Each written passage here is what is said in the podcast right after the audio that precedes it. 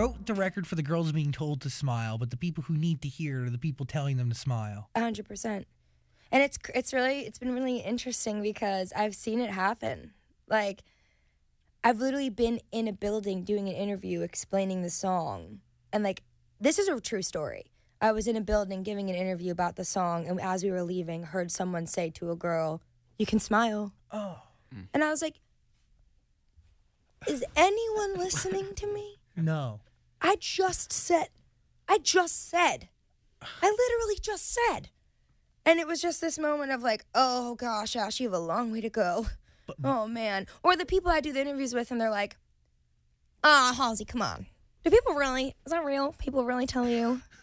People really tell you you need to smile? I can't imagine anybody walking up to you and saying that. I'm like, how immune to the female experience are you? It's like catcalling. Yeah, have you ever? I'm looking at this guy who's like, does that really happen? I'm like, have you ever left this office before? Yeah.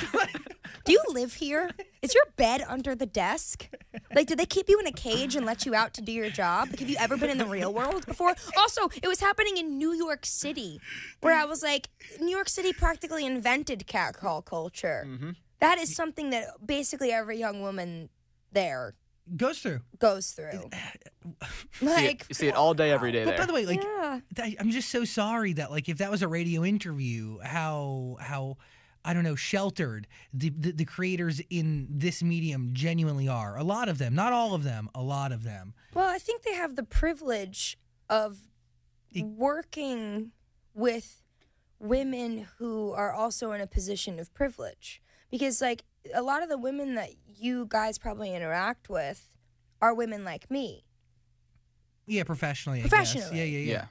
Professionally. Yeah. They're either your peers or they're on the show with you. Mm-hmm. Or they're stars. Stars. Celebrities. Yeah. So they just assume that you're on a pedestal and you've experienced nothing of reality. Or that I'm protected. Yeah, you hover. Which is one thing I talked about in my Women's March speech, was that becoming famous didn't stop me from being sexually harassed.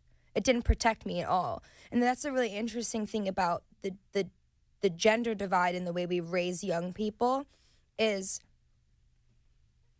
there are some young men. There are some young men in this world, and one of them is in office, who dream of having power so they can abuse that power. Oh, yeah. And there are young women who dream of having power so that they will no longer have to be abused. And that is the ultimate divide. Is that a young man gets to grow up and go, I can't wait till I have power because I can do whatever I want and no one will stop me. And a young woman goes, once I have power, I won't have to worry about anyone using theirs against me. And that is the ultimate, like, that's the discrepancy in the whole thing. Hey, guys, and welcome back to Rebel Hearts, the podcast that is not dead. This is episode 59, and it feels really good to say that. I have been away for almost 3 months unintentionally. I have been trying to write an episode for about a month now, but just kind of left it and never went back to it. Right around when Taylor Swift came out with Lover, I started writing it and I was going to talk about it and everything, and then just stopped writing it and forgot about it until now.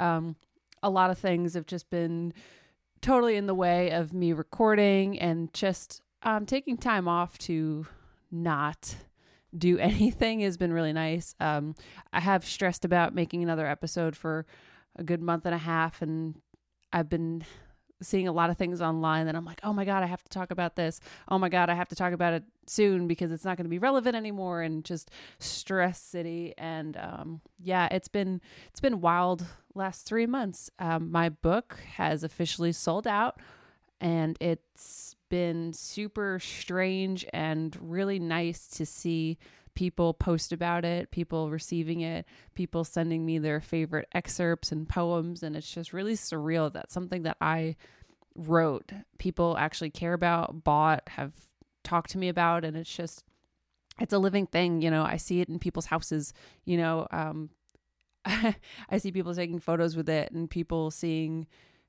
and saying things about things that I've written. It's just, I don't have words, clearly, because words are not making sense right now.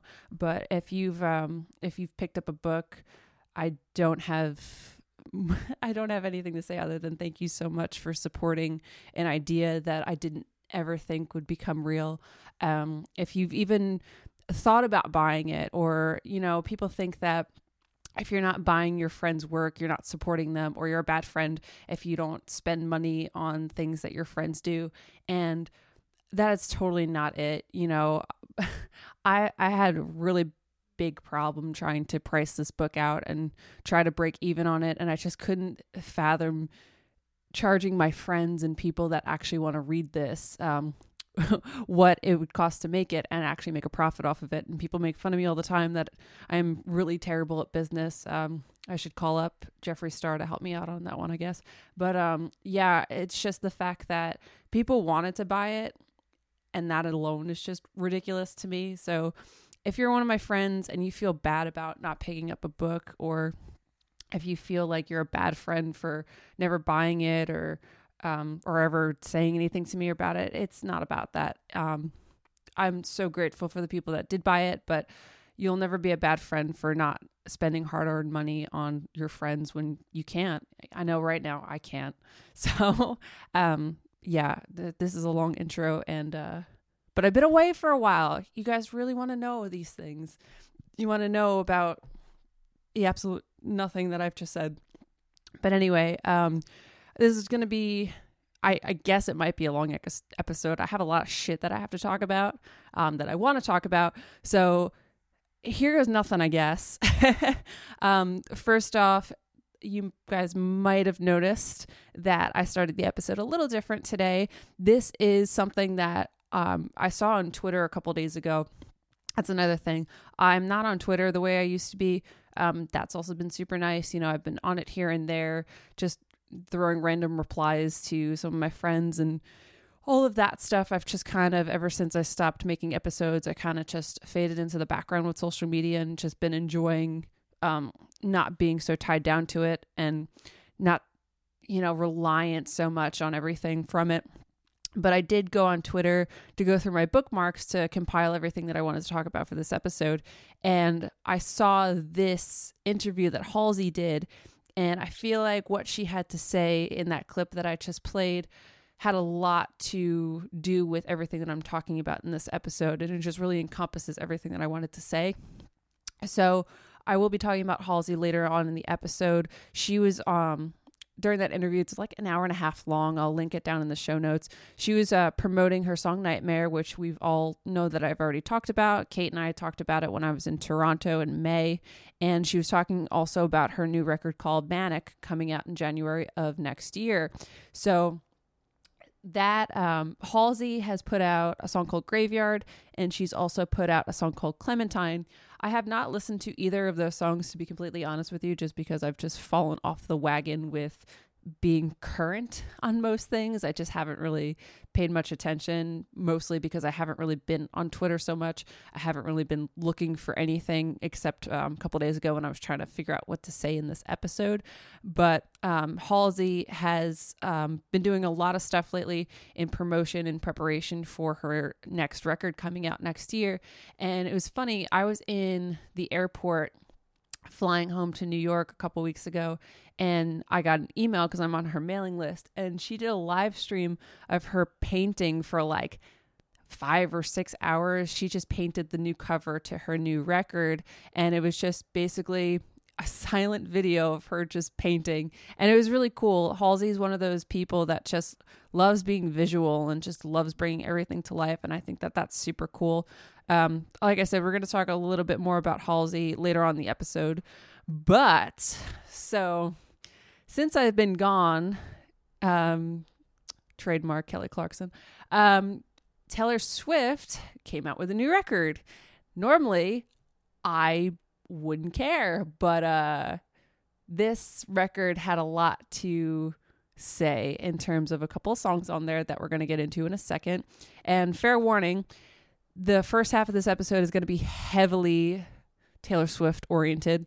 I'll try to keep it short and sweet, but there's a lot of stuff that I've had pinned for a while on my laptop that I did want to talk about surrounding the release of Lover. So I promise that we're going to stay relevant, stay current, and well, as current as possibly can with a 2-month-old article, but That's the real point of this podcast, isn't it?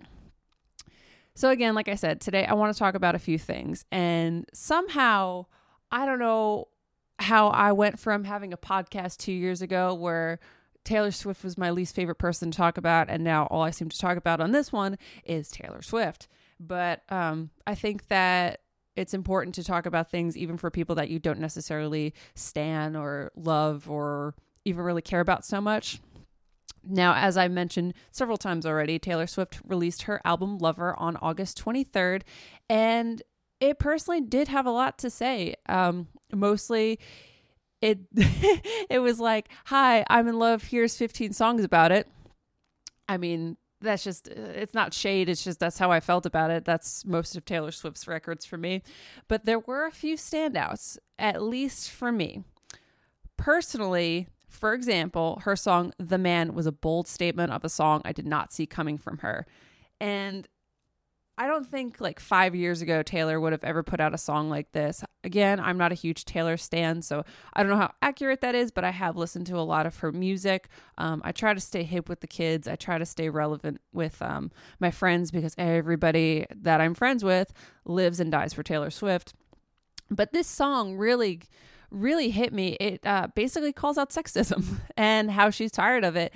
One of the standout lyrics from that song, she had written, I'm so sick of running as fast as I can, wondering if I could get there faster if I was a man. And even claiming that being a woman, she's considered a bitch for the same things a man would be dubbed as a baller for. Those were the two big lines in the song that had people kind of like, oh shit, Taylor Swift is kind of sick of everyone's shit.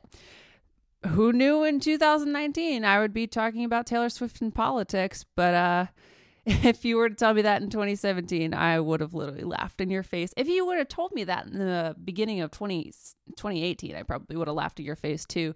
But not only did Taylor Swift take shots at sexism in The Man, she's also been heavily talking about politics, and Jesus Christ, I would have definitely did a sure Jan if you told me that Taylor Swift would be talking about politics in 2019. But here we are, talking about Taylor Swift and politics in 2019. I have been talking about Taylor Swift on this podcast a lot, especially recently, and it's because she suddenly decided to use her voice for a lot more than she had been in the past. Who fucking guessed it? I mean, Jesus Christ, Taylor, took you long enough. She put out her video for You Need to Calm Down, which I spoke about in my last episode, and how I personally feel it was a lot for a cis, white, straight woman to try to capitalize on during Pride Month, but the LGBTQ plus community seemed to, for the most part, accept it and praise it. So at the end of the day, my opinion doesn't matter on it, as long as the community she's trying to voice for seems to be okay with it. Taylor won a VMA for the video, and I can't play her speech because I don't want this episode to be taken down by copyrights, because anything Taylor, either audio or video, is just begging to get flagged, and I already had to redo an entire episode over a speech she made because of copyrights. I'm still really mad that I had to redo that entire episode. That was like an hour and 15 minutes long, all because of a YouTube video of her live that was fan recorded. I don't know what she's got in those HTMLs, but a sister's really trying to protect everything, or it was just a coincidence. I don't fucking know. It's not Taylor Swift's fault, but it was Taylor Swift related. So long story short, I'm not going to play it. However, there is a transcript from Elle Magazine, and I'm going to read it to you guys. And fair warning, there's going to be a lot of reading on this episode, because a lot of what I've been searching and finding are articles, and I like everything that I'm reading from all of the articles. So if you've been here on listening to Rebel Hearts for a while, you know that I am terrible at reading on a computer, and that everything is going to sound like shit. So my apologies in advance, but hopefully me being away has really, you know, tightened up my reading skills, and maybe I'm going to be the literate human being that everybody hopes that I would be at 26 years old. But anyway, here we go. This is Taylor Swift's VMA speech. She said, I just want to say that this is a fan-voted award. So I first want to say thank you to the fans, because in this video, several points were made. So you voting for this video means that you want a world where all are treated equally. Regardless of who we love, regardless of who we identify, of how we identify, at the end of this video, there was a petition, and there still is a petition, for the Equality Act, which basically just says we all deserve equal rights under the law. And I want to thank you to everyone who signed that petition, because it now has 500,000 signatures, which is 5 times the amount it would need to warrant a response from the White House. I love my cast. I am so grateful to everyone who was in this video. The ones who are here, the ones who are at home, we love you so much. Thank you for doing this with us. I love my co-executive producer, Todrick Hall. I'm so grateful to my co-director, Drew Kirsch, and thank you to the fans for everything you do for us. My cast live their lives so authentically. Thank you for being the example that you are. I love you guys so much. Thank you, MTV, for lifting up this point and this video. Now, I was originally going to read this from an article that the Washington Examiner had posted on their website, but I accidentally did not save the link. And when I gave my boyfriend my laptop to borrow, I didn't have it on there anymore. So I was on my phone and I was trying to find that article again from the Washington Examiner because I knew that's where it was from. And it turns out that I found another article and they were basically talking about how her equality speech had some errors in it. And it made me super interested to read. And the article is actually titled Taylor Swift's VMA Virtue Signaling Wildly Distorts the Equality Act. And it was written by Brad Palumbo and it was written on August 27th. So again, this is October. My bad for not being as current as I should be. But hey, I'm fucking trying, okay? But anyway, this article is kind of long. I did want to read most of it, if not all of it, because I found it super interesting. So again, apologizing in advance if I kind of butcher it, but as always, links will be in the show notes. So if you guys want to just read it on your own without hearing me butcher an entire article by this poor journalist, then feel free to do that. But anyway, Brad had written, Swift went on to slam the White House for its failure to support the bill. He talks about the speech in the first half of the article, and then I just I'm reading after he was talking about the part in her speech that he was kind of slamming. Swift says the Equality Act, quote unquote, basically just says we should all be equal under the law, which is a gross oversimplification and insults the many people, including gay conservatives such as myself, with serious and substantial objections to the bill. First off, the Equality Act does a lot more than just make people equal. It adds sexual orientation and gender identity to Title VII of the Civil Rights Act, enshrining full protections under the law and trampling over the right to religious freedom enshrined in the First Amendment. In cases of competing rights claims, the Equality Act mandates that sexual and gender minorities win by default, when current standards under the Religious Freedom Restoration Act allow for weighing on both sides. This doesn't make gay and transgender people equal. It elevates their rights over those of religious minorities. Plus, the Equality Act goes beyond sheer support for equality to radically redefine core concepts in our society. For one thing, the Equality Act's definition of public accommodation is so open-ended and expansive that it would basically apply to almost anyone offering a service, even single-person businesses run from home. This sets up crazy nightmare scenarios, like one where a woman operating a waxing service from home could be forced by the law to wax a transgender woman's biologically male penis and testicles. But elites like Taylor Swift think you're a bigot for opposing such a bill. And the Equality Act's radical redefinitions don't stop there. It also redefines sex, not gender, under the law as subject to self-identification. Many Americans, likely including Swift fans of varying political backgrounds, are simply not comfortable with eradicating biological sex under the law. And that doesn't make them evil opponents of equality. Ultimately, though, the expansive Equality Act is not the only option for those who wish to expand anti-discrimination laws to protect sexual and gender minorities. An alternative fairness for all approach would add reasonable employment protections for both groups, with clear carve-outs for religious organizations in light of the importance of the First Amendment rights.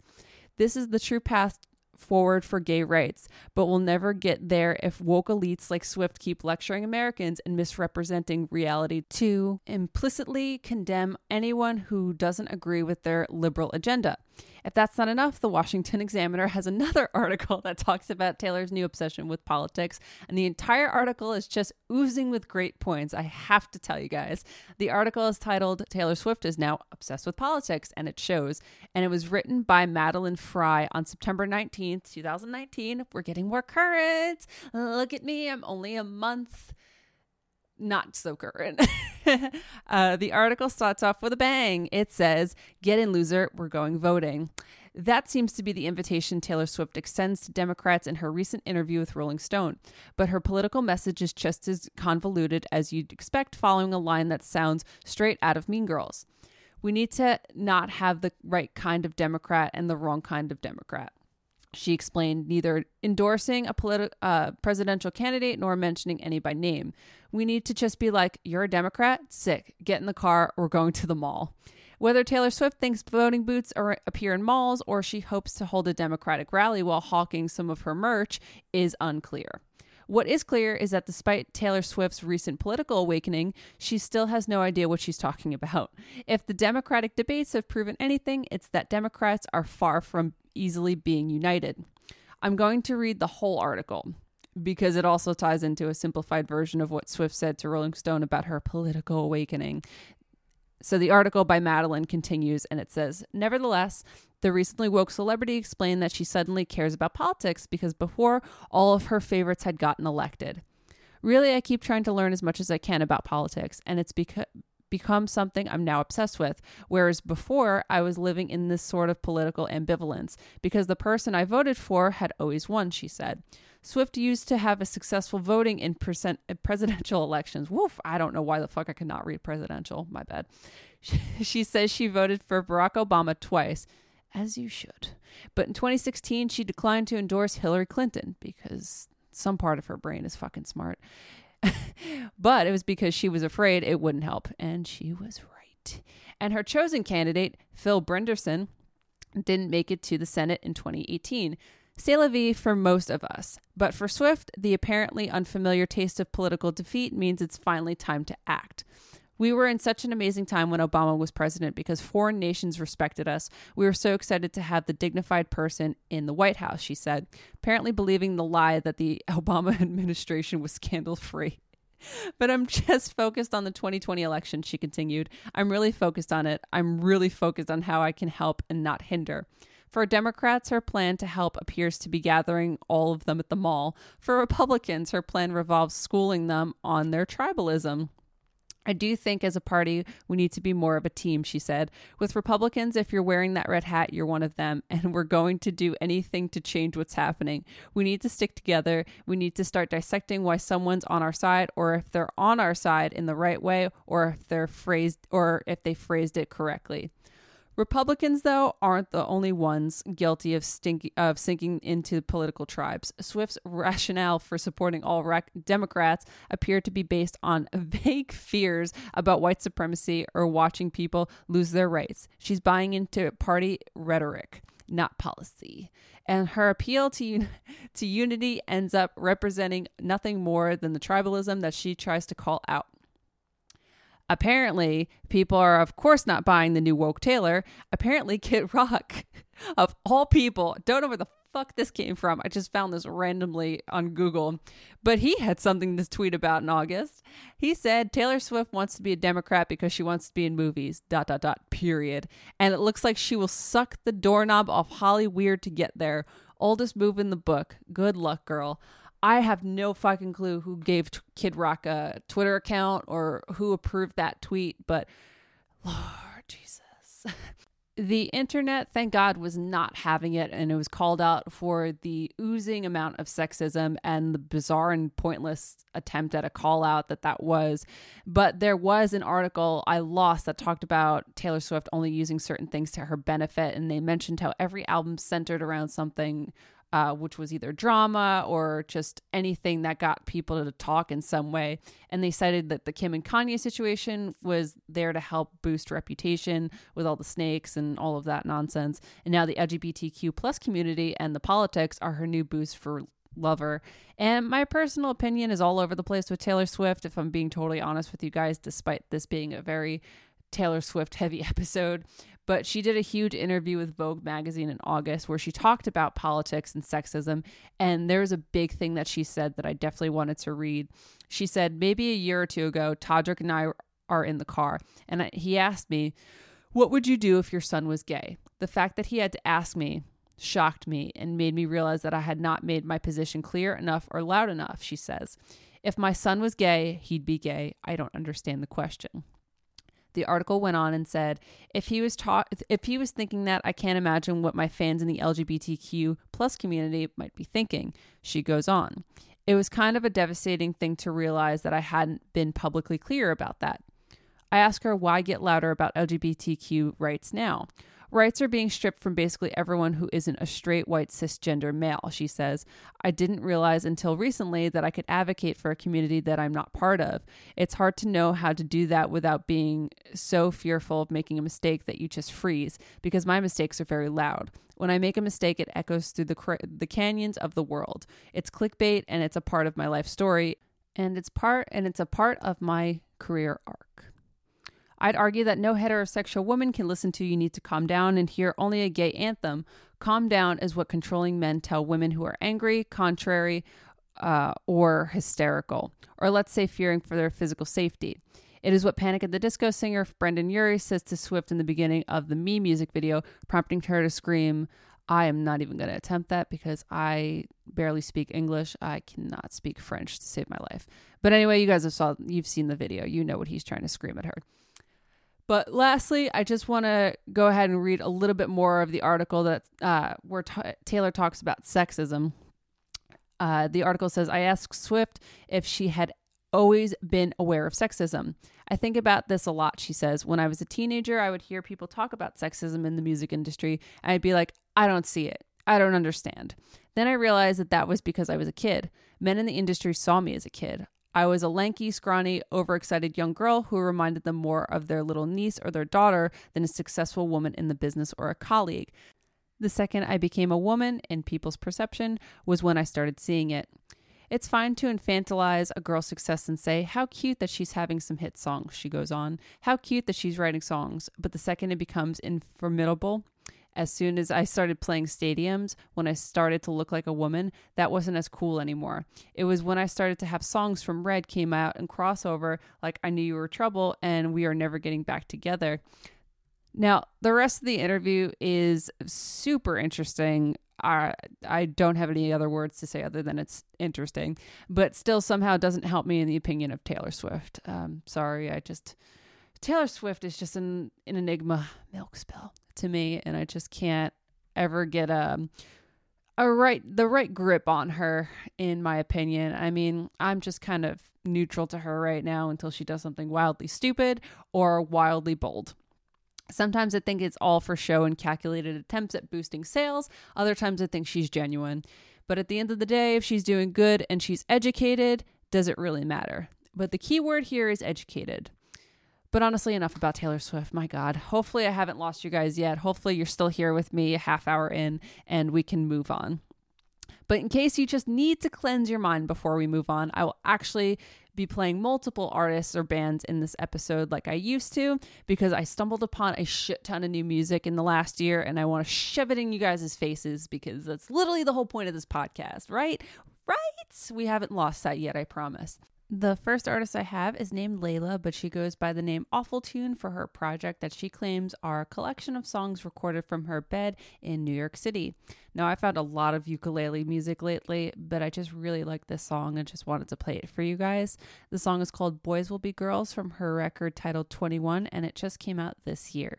So here is Boys Will Be Girls. Well, I think like a woman. I know I sound like a man, but I understand if you don't understand. But it's more than a thought. It's just who I really am, who I always will be, and who I've always been. So I think about the days when I looked in the mirror and I saw it staring back at me. It all became so clear. So I wrote all this music to get my feelings out, but I never got to sing what I really wanted to sing about.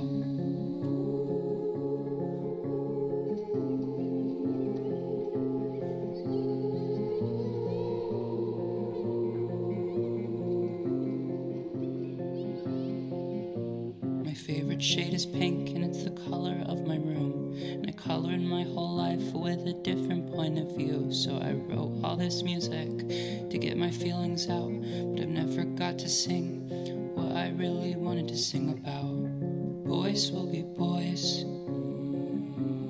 girls will be girls, but don't even think you don't belong in this world. If you're a girl, that's a boy, or you're a boy, that's a girl. Don't even think you don't belong in this world. You belong in this world.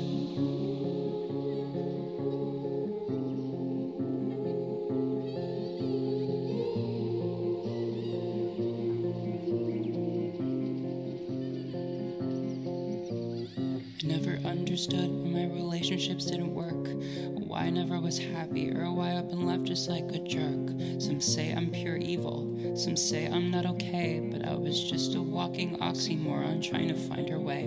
So I'm sorry to my lovers, to all my friends that I've confused. It all to do with me, and it had nothing to do with you. So now I have all this music, songs that make me proud, but I was too scared to sing what I really wanted to sing about.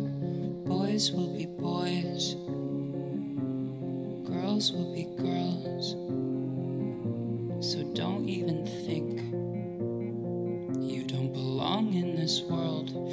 If you're a girl, that's a boy, or you're a boy, that's a girl. Don't even think you don't belong in this world. You belong in this world.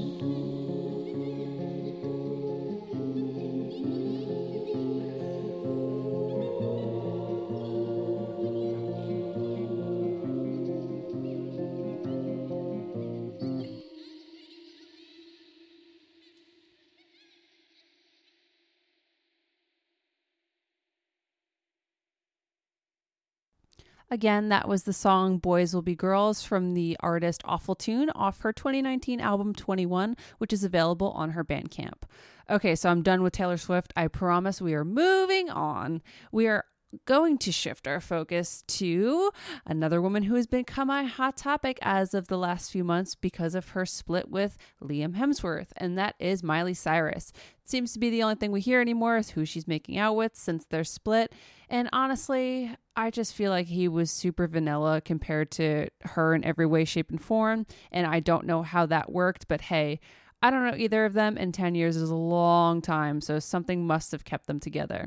But I didn't bring up Miley just to talk about her dating life because honestly, I couldn't care less. And I really don't give a fuck who she's dating, making out with, or really anything in her personal life unless it's unhealthy and unless it's public knowledge and we need to talk about it. But since we don't, I don't care.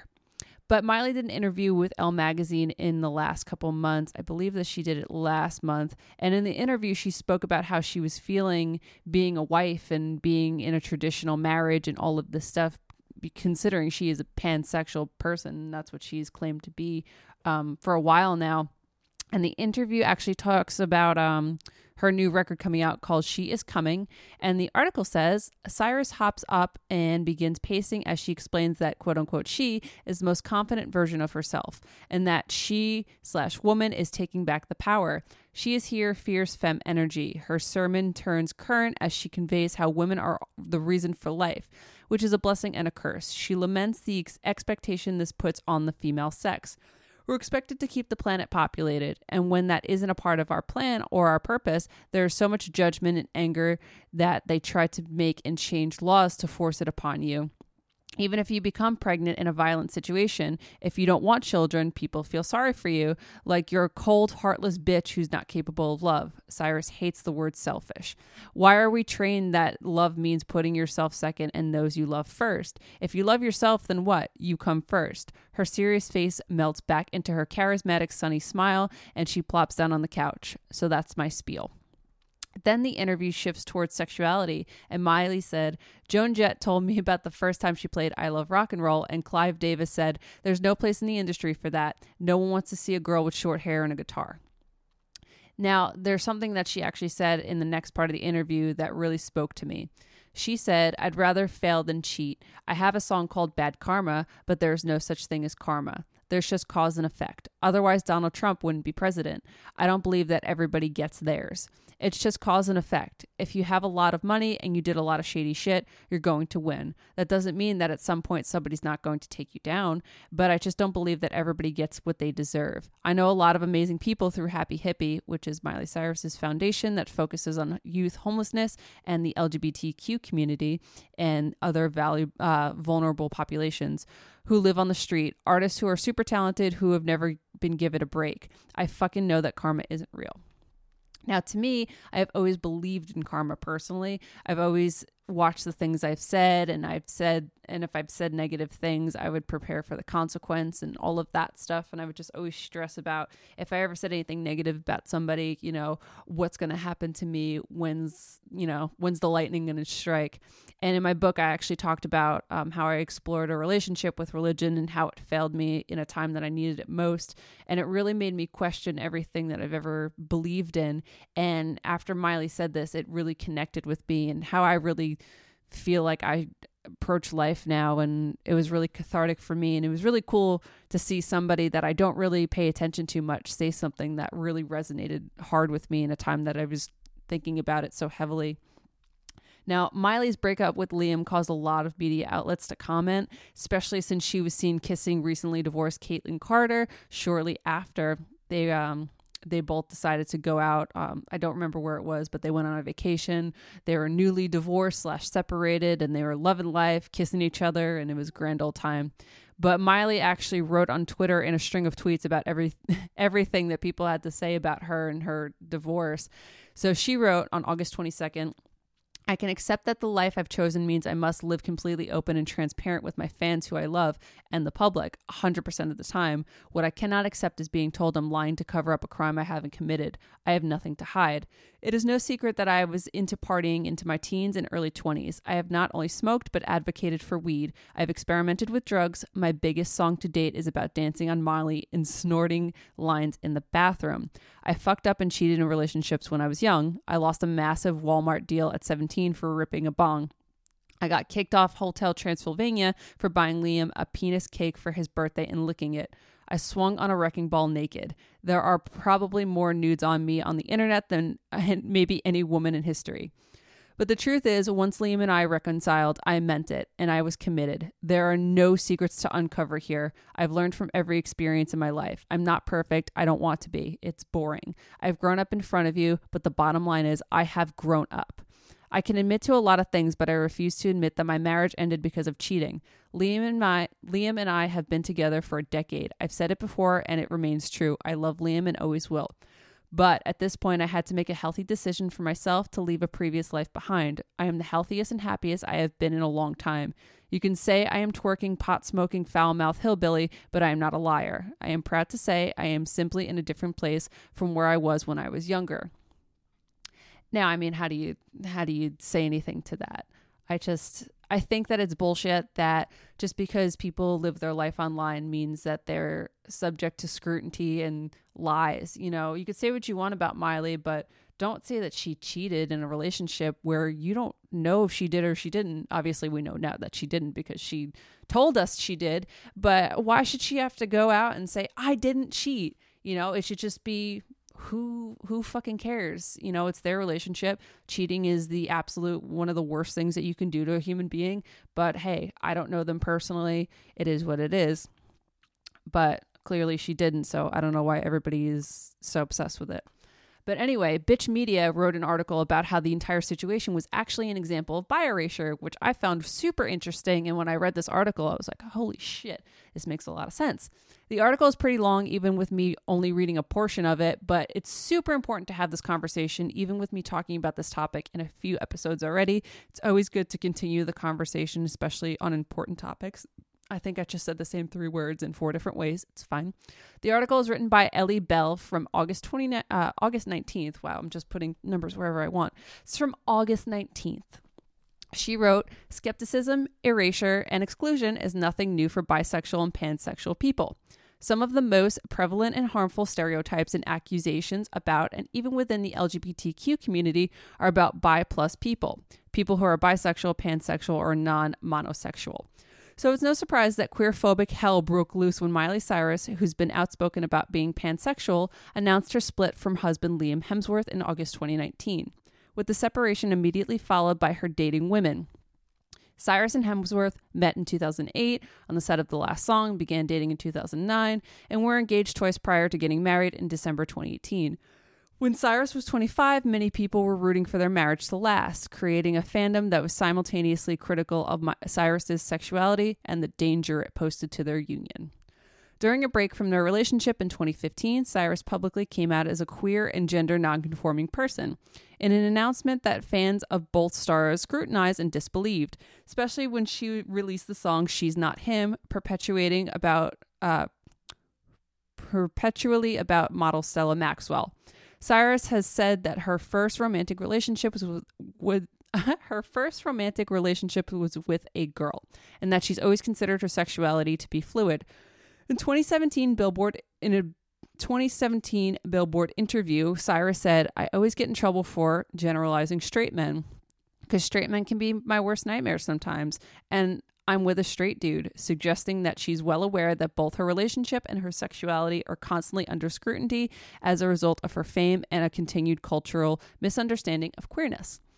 Last week's announcement of Cyrus and Hemsworth's split was greeted with both an outpouring of online feelings and a glut of hateful messages that blamed Cyrus's sexuality. One Twitter user wrote that Cyrus is a prime example of why you shouldn't trust bisexual people. Although Cyrus has been explicit that she identifies as pansexual, not that the statement would be true either. The user wrote hashtag Miley Cyrus splitting and allegedly cheating on Liam with a woman confirms that she shouldn't date bi people. Not offensive, just true. Bi is greedy and never satisfied. Cyrus's fellow musician Halsey, who does identify as bisexual, had a pointed response for such generalizations. Stop being afraid of women who aren't afraid to do what pleases them and not other people. Miley has just been living her life since everything has happened, and she even collabed with Lana Del Rey and Ariana Grande for a song called Don't Call Me Angel for the new Charlie's Angels movie that Kristen Stewart is in, and I'm super pumped for. I still love Kristen Stewart. Twilight Till I Die, Team Edward. I can't wait for that movie. The song is really weird, I'm not gonna lie. I've talked to Pat about it. I've talked to a couple people about it, and I love all three of them individually, but I feel like Ariana's part just doesn't mesh well with the other two.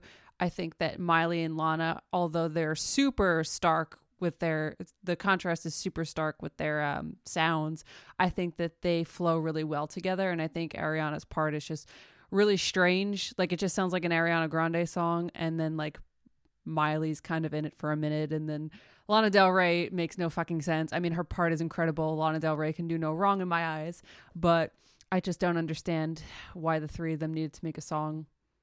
I mean, I'm all for it, but very strange sounding. I think that Miley's part should have been very I think she should have been the more pronounced part in that song, because her whole line and even her part in the video was kind of the punch to the face as to what the song is supposed to be about. I'm assuming it's supposed to be about, like, don't tell me to smile, don't call me angel, men are trash kind of vibe. And Lana Del Rey does that very well with her music, and Miley, she's all about giving off that energy with her vocals and all of that. So I don't know. Made no sense to me. I don't know why I just went on like a 2-minute rant about that, but it's a good song. Definitely check it out. But Miley's part was definitely the shining star for me personally, even though I love all three ladies just the same. But Lana actually did put out a record called Norman Fucking Rockwell, and it's everything I've ever wanted from Lana Del Rey. As you guys know from the 2-part Lust for Lana episode that Pat and I did, where we just did a whole review episode. Well, we did 2 episodes. Technically, we had to break it up. But we did an episode about Lana Del Rey's record, Lust for Life, that I believe came out in 2017. And we just did a whole review on it. And it's basically Pat just gushing about Lana Del Rey for 3 hours. And like I said, I'm not a huge Lana fan because I feel like she people either live for her or they don't care about her.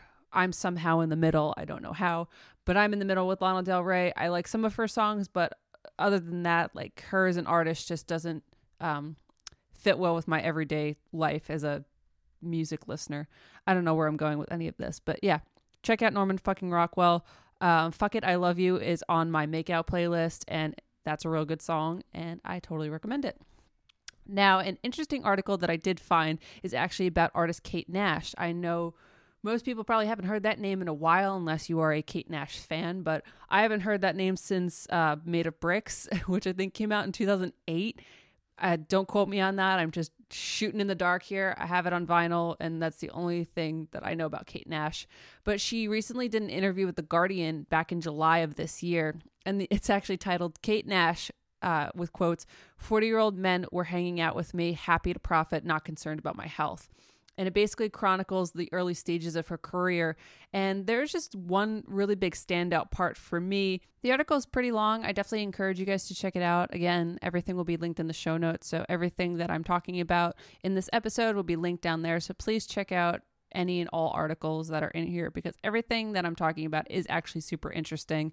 And I'm not reading every single thing that's from any of them because they're all super long, but they all have really good content. But in this article, the thing that stood out most to me said, but her success was wildly disorientating, and she signed her record deal in a state of extreme anxiety. My mom was like, look, if you don't want to do it, we can just get on the tube, go home, and go to Pizza Express and forget about it. And she meant it. But afterwards, my manager at the time said to her, well played. And my mom was like, excuse me, I'm not playing my own child. But everyone else was playing her. Polydor worked her relentlessly. She toured for 2 years straight and ended up having panic attacks. Meanwhile, the tabloids were experimenting with their own new business model. Stories about Nash having a pimple or similar made regular appearances inside bars of shame. Nash is amazed that she had no pastoral care whatsoever. Artists often have mental health issues, and their lifestyles are unstable because of all the traveling and the media commentary on their lives. Now I'm like, how are we all 40-year-old men hanging out with me and happy to profit from me and not concerned about my health in any way? After her second album flopped, Nash began channeling her rage into her music. In 2012, she uploaded a thrashy new track called Underestimate the Girl and was duly dropped by her label. NME headline was, Kate Nash has committed career suicide and it sounds amazing. She maintains it was the best thing she ever did. But it was one thing finding your voice and another from making money from it, as she discovered when she moved to LA. Like I said, the article is pretty long, and it doesn't even begin there, to be honest. That's just a couple of paragraphs from it, but definitely check it out. Everything that Kate had to say was super eye-opening, but I definitely wanted to just take a second to read that part where she was talking about 40-year-old men not giving a shit about her mental health and just loving profiting off of a young girl. That's the music industry, and I talked about it in my last episode how Taylor Swift was taken advantage of when she was a young girl because she was bright-eyed and bushy-tailed and just wanted a record contract. Hayley Williams, the same thing. She was young and offered a record deal, and now she's begging to get out of it, or at least she was in 2017. I talked about it before, but there was a Fader interview. I'm actually staring at it right now. There was an interview that Hayley did with the Fader, and she was basically saying that she went down to the record office and she begged to get out of her contract just because she didn't want it over her head anymore. And they're basically like, nope, sorry, you signed this. Tough luck. And it's just, we all do things when we're young and stupid. And a lot of these artists, they just really want to put their music out there and they really want to tour and do all these things. So they sign shit and they don't realize what they're signing until they're older. Look at Taylor Swift. She has to re-record all her masters now just to say that they're hers. And I keep talking about it, but I hope artists like Billie Eilish don't fall victim to that. Same thing with Lil Nas X. These younger artists, I just hope that they're careful, and I hope that they learn from the mistakes of their elders, even though I'm talking about elders, but these women are like 27, 28 years old, barely in their 30s. But I just hope that the music industry kind of stops taking advantage of young artists, not even young women, but young men too. It's just, it's really sad and it really sucks, and it makes me really sad as a music lover. And God, this industry just makes me want to cry most of the time. But moving on, I did have a few more things of the similar theme. I don't really know what the theme of this episode is, but I'm going to go with that all of these follow into that theme. The first thing being Sam Smith coming out as non-binary and recently posted a shirtless photo on their Twitter account. And there were tons of comments that I was just, yikes. I saw like 3 of them and I just needed to log out for the day. And they were just really foul and a testament to our culture and the intolerance of people who are just not cisgendered or non-conforming. And it's just, people just don't understand anything. As long as you're, you know, falling into the box, people understand you. The second you step even like a toe outside the line, people are like, oh my God, what is this alien creature? Fuck it. Aliens are cool. Live with it. But Smith did not respond or react in any sort of way, at least that I saw. I haven't really looked into it, but I don't think that they did anything about it. They're just really living their best free life, and I'm super proud and happy for them. And the makeup looks are really fucking slaying. So good on Sam Smith and good on them for not responding in any way, because if you respond in a positive way, people are going to be like, meh. If you respond in a negative way, people are going to be like, meh. So good on Sam Smith. Another artist who has also had a hard time with being out in the public at first, not now so much anymore, but Hayley Kiyoko, who I've talked about in the past a couple of times, she was talking in August of this year to Gay Times about her role in the community and the music industry. And the article said, Hayley Kiyoko, aka Lesbian Jesus, has said she initially wanted to reject the label of lesbian, but accepted it in order to help normalize the identity for others. Speaking at the Billboard and Hollywood Reporters Pride Summit, she said, I didn't want a label at all, but once I released my music, there was this outpour of support for the fact that I did like girls. I learned that by embracing my label as a lesbian, I was helping normalize that for so many other people. Haley also shared her fears that she wasn't doing enough to make the LGBTQ community more visible. Sometimes you get overwhelmed. I'm not doing enough. I'm not saying enough, she said. I just focus on keeping people alive. If you can inspire hope and give light when people are in the darkness, they will help you make this world a better place. Earlier this year, the singer said that she refused to tone down her sexuality when she was releasing music. In an interview with ID Magazine, she said, my sexuality, loving myself and expressing my love for others is not something that's negotiable. There's no toning that down because this is who I am and this is what I experience. I can't change that. I still have a lot of room to grow as a person and think that anyone being brave, bold, and willing enough to stand up for what they believe in and protest is really inspiring. In an interview with Gay Times last year, Haley reflected on her sending of a tweet that would define 2018. It's our year, it's our time, she wrote to her huge following, to thrive and let our souls feel alive. It read like a prophecy from Lesbian Jesus herself. And then came the hashtag that cemented the tweet as legendary, #20GayTeen. I had no idea that it was going to catch on and that people were going to continually post about it and talk about it, Haley tells us, reflecting on its undeniable popularity in LGBTQ internet culture. It's almost become the mantra of the year. It's been a fun year. Obviously, the world is going through hard times, so it's been nice to have some lightheartedness with my fans and being able to share that mantra with them. It makes them feel good and proud of who they are. Speaking to what Haley had to say, another artist that I do want to talk about is Lil Nas X. And he has just recently spoken about coming out as gay. He came out the end of Pride Month, which was June of this year. He spoke to CBS and he was just kind of talking about for a good minute there how he felt that he wished that being gay was a phase and how he wasn't comfortable with it until very recently. He was comfortable inside with himself, but he wasn't really comfortable with sharing it with the world. And I just want to play that clip really quick right here. And I need to let go. Use my... That's the hit song Closure by superstar Lil Nas X.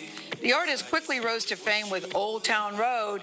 You know it. It broke the record for Billboard's longest-running #1 song of all time. Wow. That happened when he was 19. The rapper, whose real name is Montero Lamar Hill, revealed Closure was his way of coming out as gay. He told us the journey to making that announcement was not easy. Did you know as a little boy that you were gay? Did you think that as a youngster while people are telling you it's not a good thing?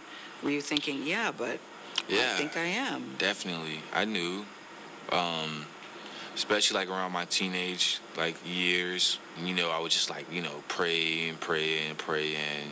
What were you praying for? That it was like a phase. That it would go away. Yeah, it would go away. I'm good with it, but I'm not going to tell anybody. Yeah. Yeah, I mean, because me being in this position, like, it's easy for me, but, like, some little boy 10 miles from here, it's not going to be good for him. Mm-hmm. Yeah. But don't you think you coming out that could probably help others who are struggling the way you were struggling with it? I think it's going to always help, you know. It's going to... We still have a long way to go because it's not like everybody... like messing with me now, because of course somebody who's like listening to me in school right now, it's like, you gay because you're listening to him. So it's like, it's still a lot to be done, of course, but I do believe it's helping. Going off of what Lil Nas X had to say, we really do have a lot of work to do, considering what I was just saying about Sam Smith and my next topic, which is Azalea Banks. She is at it again with her unasked for advice, comments, whatever the fuck we want to talk about. I've talked about Azalea Banks too many times on this podcast. I talked about Azalea Banks with Pat a couple episodes ago, and I really can't stand her. She does nothing positive for this world. She does nothing positive for the industry. She really is just the black mark on music, and she just makes all women in music just... She just gives everybody a bad name. I just do not like this woman. I think that she's never said anything positive ever in her career, and I'm just really fucking sick of hearing her opinions. But anyway, let's just roll on into what she actually had to say this time. And maybe you guys have seen it, maybe you haven't, but she went on a long, now deleted Instagram rant about Lizzo. Now, I don't fucking get it. But anyway, I'm going to try my best to read it. Sometimes Azalea Banks doesn't finish her words when she types because she just wants to make my life difficult in every way, shape, and form. So if this is a struggle, I'm super sorry. It's Azalea Banks' fault. Anyway, let's read. So she says, LMAO, the fact that the public and the media has been keeping this fat girl joke going for so long is honestly peak boredom. This song is not good, nor is the dumpy fat girl spectacle live set she does. Saddest bit is that the girl is legit talented and truly only being allowed to shine so long as she allows herself to be this millennial mammy of sorts. I honestly just hope this means she took the proverbial mammy L for Cupcake, Cupcake the artist with 2 Ks, who she originally stole the shtick from. I would love to see Cupcake flourish without this simultaneous lust and disgust phenomenon Lizzo incites in the public. Queen Latifah was able to represent for larger women without being a disgusting or being mistral. So was Missy Elliott. LMAO, Lizzo, really millennial mammy. I'm ready this joke to be over. Like illiterate Cardi, then fat Lizzo. They are really choosing the worst of the black women's crops. Choosing the worst of the black women's crop to advertise America with. This is not Azalea Banks' fault. I really just can't fucking read. So for once, it's not Azalea Banks' fault. Music execs have to realize that this data game is getting bigger than the USA. It's not about trying to dumb the black American image and people down so obviously and so aggressively after quote unquote Black Lives Matter. Corporations need to realize Black America is its only friend and begin to treat it with some love and respect. I guess they saw us moving too fast with it, because if you realize after Beyonce became political in ways they didn't like, the elite stopped giving her that top spot and started cycling out these lessers like Cardi and Lizzo. Even Lil Nas X trash ass buck break mountain anthem. Wow, interesting. Giving them Beyonce level accolades while both being nowhere near the level of black female excellence she is. I don't know. I just think black culture is more than ever being in filtered by white inventions, algorithms, and the execs, black and white, are complicit with all the social programming they've been tasked to do. I understand the body positivity thing, but if it were the most vulgar bits of it wouldn't be broadcast like that. LMFAO, imagine what the rest of the world thinks when they see Lizzo jumping around in leotards with cellulite. No one says body positivity. She looks like she's making a fool of her black self for a white American public. Nothing more, nothing less. All of this is happening purposely. It's not because any of these people are talented or deserving, LMAO. It's just because execs know they are new faces and they won't get out of line, so to speak. And when they do, they'll say and do what the elite want them to do. Because I'm sorry, why didn't we give Jasmine Sullivan all of this attention, LOL? She was a talented big girl because she wasn't making a fool of herself, duh. Another parallel is Adele. Fat Adele gets to be fat, white, do a bootleg Mahalia Jackson impression and take over, but Lizzo got to jump around and act stupid to get half the attention while she has more talent than white Adele. LMFAO, I can't stand Adele, white ass. White people really reward her for being fat because I really don't think she can sing. Jessie J is eating Adele's foodum any day, but Adele plays that fat white girl pity up so hard. There's a lot of crying emojis, just so you guys know, like laughing, crying emojis. After this, they better let Lizzo be a big star without having to do all the extra shit because the girl is legitimately talented, sans the Bruno Mars throwaway tracks. Jesus fucking Christ. Now, I will say, sorry, I butchered the shit out of everything that she was saying. A lot of that was just me, and Azalea Banks actually wrote that pretty well, considering I've seen a lot of her other comments in the past just be really broken up in the way that they were written. But and I'm too lazy to edit that, so sorry in advance. This is me. This is real. This is me. I will say that I understand where she's coming from, go figure, but I just think that she's saying it in such a rude and unnecessary way. I do get what she's trying to say. She really is trying to speak to the whole, you know, what basically Childish Gambino was saying in This Is America, how black artists and actors and entertainers are used for white entertainment, and we don't care about them. We just care about them entertaining us. So I think that's where she was trying to go with that, but she was just kind of saying the wrong things. And I just don't understand why she needs to belittle people and the way that she needs to speak in order to get a valid point across. I do believe that somewhere in there in all the insults, there was a point. And I do think that to a degree, Lizzo is such a huge thing right now because of the way that she presents herself. But also, I don't know. I think that Lizzo's great for being great. I think that she is talented. I think that her songs do have a great message.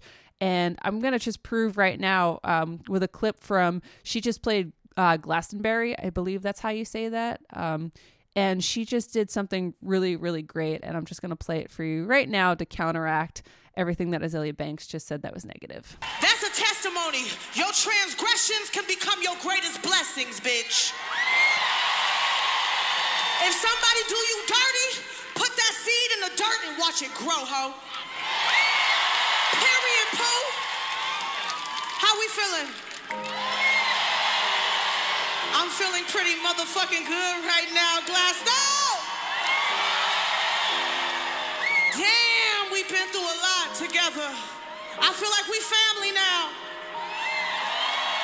I want you to know that I love you very much and I'm very proud of you. I want you to know if you can love me, you can love your goddamn self. And if you don't mind, I'd like to do a little mantra with you. I want you to go home tonight and look in the mirror and say, I love you, you are beautiful, and you can do anything.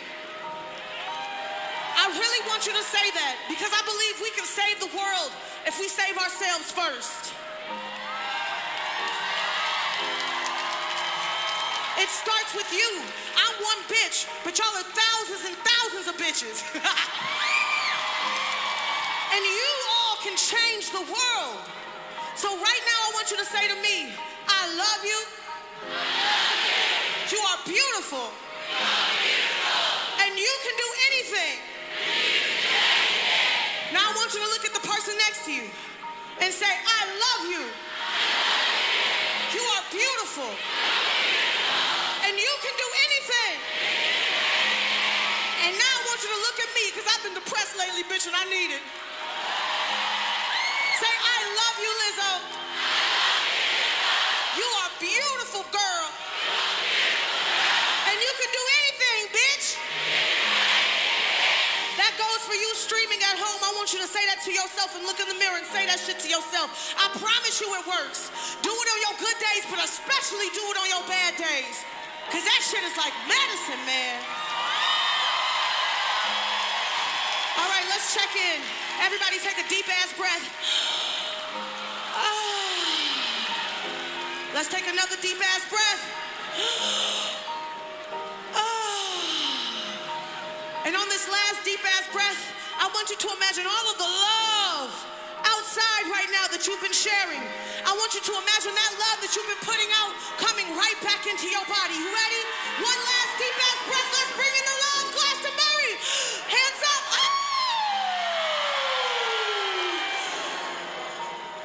Put that love right here in between your titties and massage it around. How we feeling, Glasgow? I want you to keep that love there. Are you ready to do your hair toss and check your nails, hoe? Now, while we're on the topic of people that bother the ever-loving shit out of me on a consistent basis, Cardi B. I just want to touch on this super quick because it is a relevant topic. Cardi B was bashing, I think, The Hollywood Reporter or somebody. And they took something that she said out of context in a whole... she was speaking on something, talking about motherhood, and basically, I can't find it right now because I didn't look too hard, to be completely honest with you. But all I remember is her saying, I hope your mom catches AIDS. So... that wasn't the part that I was going to talk about, even though that's what got me Cardi B on my radar again, which I hate when Cardi B is on my radar. She just bothers the shit out of me in everything that she does, to be completely honest with you. I know Pat and I have battled about her before, but I'm never going to fucking like her. So anyway, this is why I don't fucking like her. So she tweeted, I don't remember what sparked this, but she... I think they're deleted now, but there are 4 tweets that I'm looking at right now. I don't know what order they're in, but I'm going to read them from the bottom right all the way around counterclockwise. So she said, I'm not transphobic. You love dragging that. Have I said some remarks in the past that I apologized for? Yes. I'm from a place that people have closed mindsets, so we might not know what insults other or not. I never disrespected no trans nor nobody from LGBT. Do you even know the real definition of transphobia? You can't even be next to trans or gays people, literally fight for them not to have equal rights. As I'm in an industry that until this day, male rap artists get uncomfortable when I come through with my team, and I still don't give a fuck. How many tweets and videos have I made supporting LGBT? Plenty. How much I support two on my glam team who I've been experiencing they transition hard. So don't label me something that I'm not. Bitch, my sister is gay. My best friends are gay. Butch women. I'm a whole bisexual. So what the fuck are you talking? So the whole reason why I wanted to include that rant in here was because Cardi B is one of those people that says, I have a friend that's this minority. How can I possibly be gay? Girl, there are people that have tons of gay people in their life, or trans people in their life, or black friends, family, whatever. You do not get to use that token to get out of jail free. You just don't. And I am tired of it. I'm tired of the, I'm not racist. I knew a black person in 4th grade in 1975. It's just, I'm tired. I'm fucking tired. Are you guys tired? I mean, I'm tired mostly because, I don't fucking do anything anymore. And, my body's just tired from working out once 3 years ago. But it's just, I've had enough of Cardi B, first of all. I've just had a fucking enough of her. And second, I've just had enough of this whole token minority bullshit that people use to claim that they're not racist, transphobic, homophobic, what have you. I'm just, oh my God. But anyway, I don't want to drag on negativity for too much longer. We'll get back to Lizzo because she's doing great things. Not only does her speech just really resonate positivity, but she does it often at shows. She brought a bunch of puppies on stage at a show, and she was talking about adopting puppies. So she does a lot of good things. So I honestly, Azalea Banks saying that Lizzo is just the fat black girl that we like to be entertained by, and she's nothing more than that, is really dumb, and I don't agree with that. But Lizzo is returning back to Nashville. She just did a show here a couple weeks ago, I think. I don't really know, but she did it this month.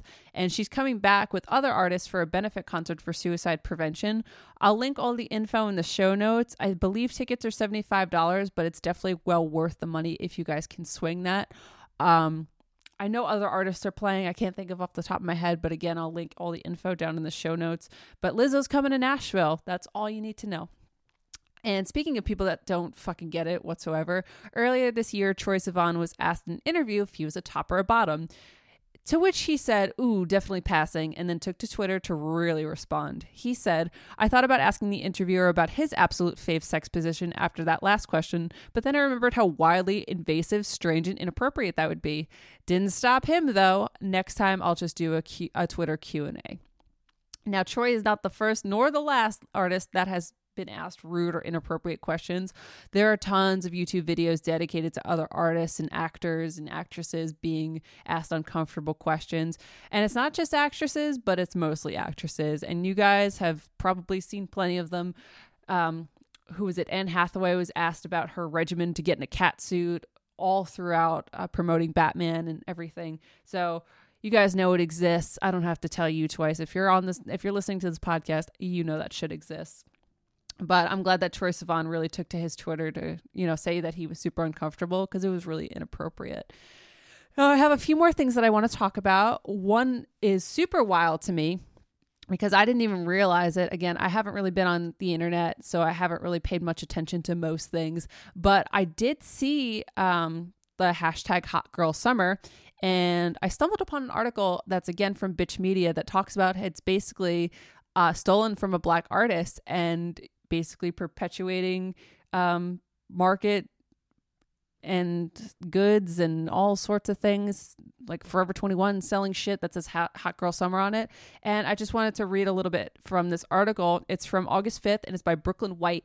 She wrote, "Megan Thee Stallion is experiencing career momentum that other artists only dream of. After several of her freestyles went viral in 2017, she released Make It Hot, followed by 2018's Tina Snow, which featured one of her biggest songs, Big Ol' Freak. And in May 2019, she dropped Fever, the first mixtape from a woman rapper to reach the top 10 of Billboard's top 200 chart.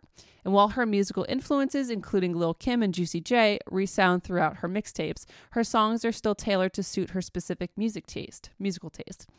She's a self-defined hot girl, or an unbothered and carefree woman who unapologetically chases and secures bags, and her songs are sex-positive, full of confidence, and include catchy lyrics that are perfect for Instagram captions.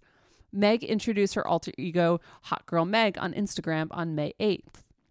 As a part of the rollout for Fever's first single, Realer. In Realer, Megan defines some of her hot girl tendencies for listeners, the tenets of which include keeping it real, saying fuck the critics, and getting money. The meaning has evolved into include wearing white toenail polish, drinking brown liqueur, and indulging in girls' nights. And it's caught on in a major way. When summer 2019 rolled around earlier and hotter than normal, thanks to global warming, Megan declared it the Hot Girl Summer in a tweet. "Being a hot girl is about being unapologetically you, having fun, being confident, living your truth, being the life of the party, etc." Now, the article then talks about fast food chains such as Wendy's and brands who have stolen the phrase and used it in their marketing. And the last thing I do want to read from this article, though, is these companies insist on co-opting Megan Thee Stallion's signature phrase because they've long been able to get away with it. Kayla Newman, a black teenager who coined the catchphrase on Fleek in summer 2014, has watched the term go viral without being compensated. It was printed on Forever 21 t-shirts and has been referenced in multiple songs. As Jeff Ihaza pointed out in a February 2017 piece for The Outline, young white people like the boys behind the Damn Daniel meme and Danielle Bergoli, Cash Me Outside, are encouraged to capitalize on their words. Daniel Lara and Joshua Holtz of Damn Daniel fame appeared on the Ellen DeGeneres Show and in Weezer's music video for California Kids, while Bergoli, who has been emulating black women from the beginning, is now a rapper signed to Atlantic Records.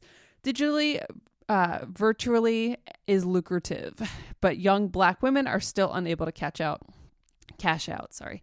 The year is 2018. At Lil Nas X asks us to be featured on this 200th remix of Old Town Road. The music video is shot in space as he floats in on a horse dripping in body lava. Hot girl summer has prevailed for 60 seasons in a row. Life is good. Fenty Beauty, a black-owned beauty and high fashion business that has been internationally inclusive, recently tweeted noticeably that there hasn't been any backlash. Fenty Beauty may be the only brands that has the range to endorse Hot Girl Summer without it feeling appropriative, because it affords its platform to both rising and already iconic black figures, has made black current events a part of its social content. A black woman, Aja Jade, is on their social team, and Megan Thee Stallion has been publicly vocal about being an avid user of Fenty Beauty. All the elements make their reference to Megan Thee Stallion's now viral concept a bit more natural, mutually beneficial, and not solely rooted in one-sided financial gain. Both Rihanna and Fenty Beauty have given black women space to be their authentic selves, which is really what Hot Girl Summer is all about.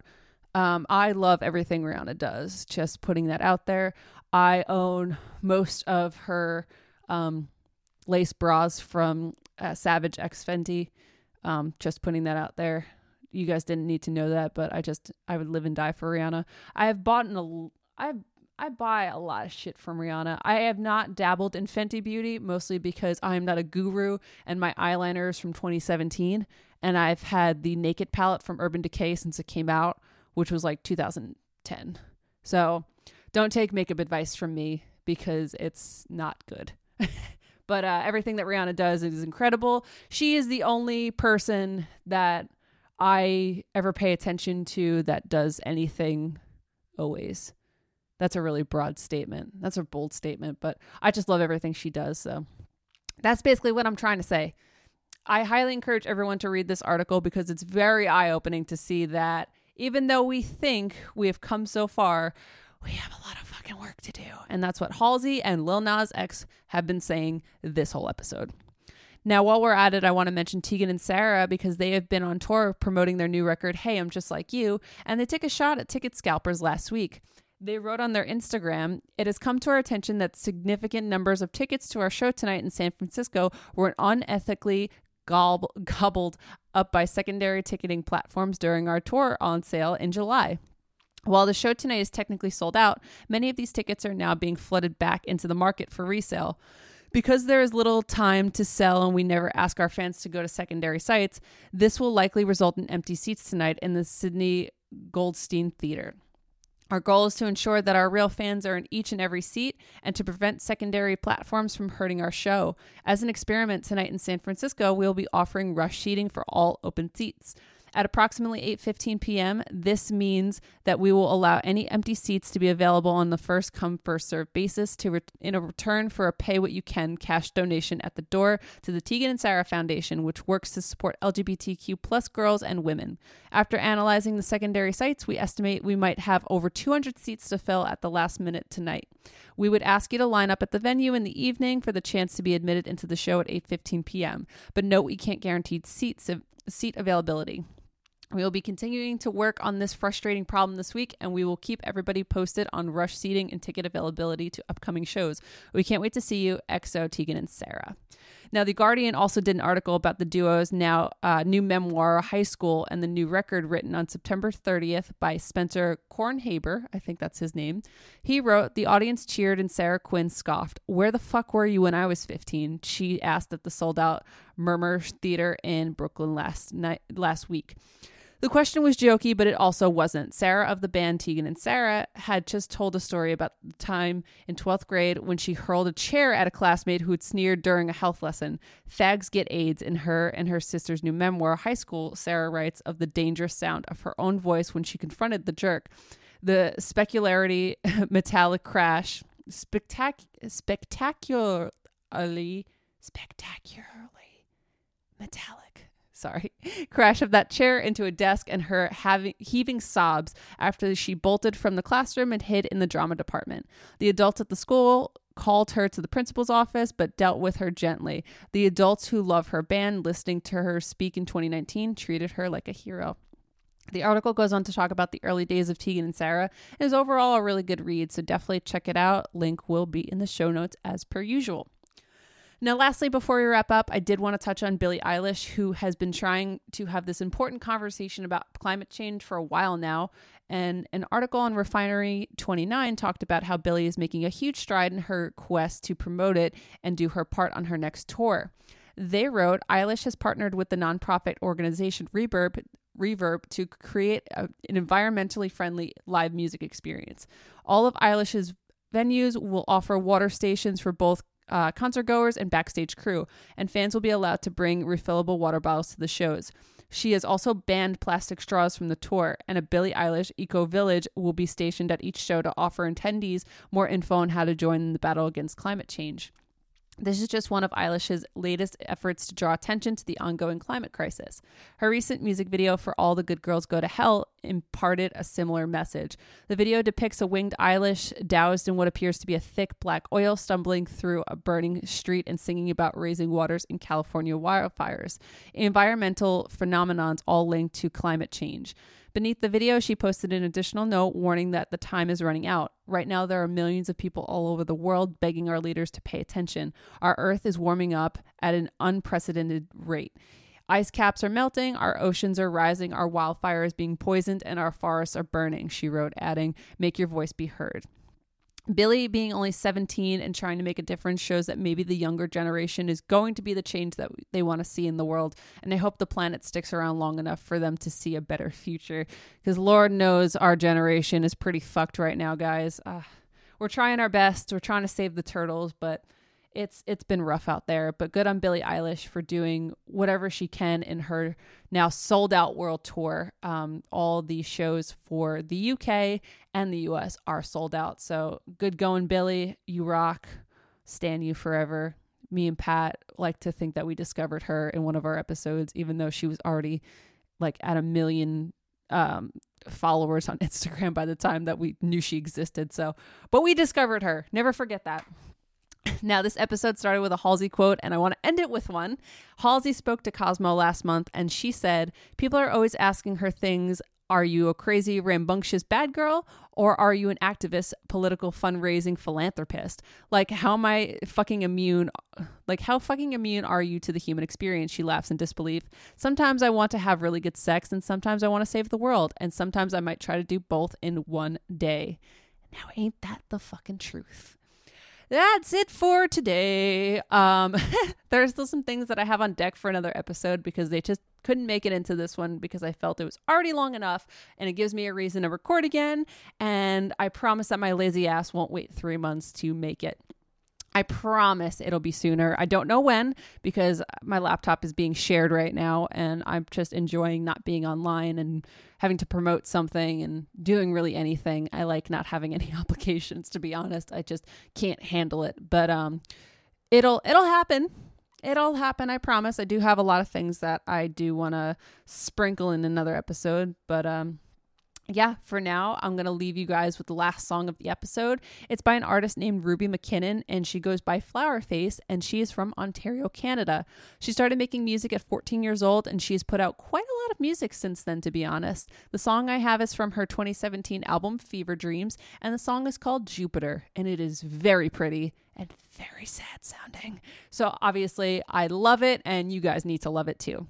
But before I play it, you guys might be able to find me on social media. No promises anymore. But Twitter is Rebel Hearts Girl, where I've been giving unsolicited dating advice every month. And nobody asked for it, but there it is. And I've also been making long iPhone notes. And so if you're ready for some sad girl tweets and some unsolicited dating advice, Rebel Hearts Girl is where it's at. Right now, Facebook is still facebook.com/Rebel Hearts Podcast. If you want me talking about my book and posting random photos that my friend Nicole has taken over the last couple months, do indulge yourself in the Facebook page. Instagram, you will actually find me on, and that is Samus Socks. Instagram is so far the only social media that isn't a complete dumpster fire and does not make me feel like I'm suffocating 24/7. So definitely check me out on Samus Socks. And my inbox is always open, and that is rebelheartspodcast@gmail.com. Thank you guys so much for being patient. I hope you liked this episode. I will be restocking my book. If you guys want any merch, it's rebelpartspodcast.bigcartel.com. I have pretty much everything. I have shirts. I have everything with me in Tennessee. So definitely take a look on there, and definitely be on the lookout for the next printing of my book. I'll see you guys at the front. Here is Flower Face.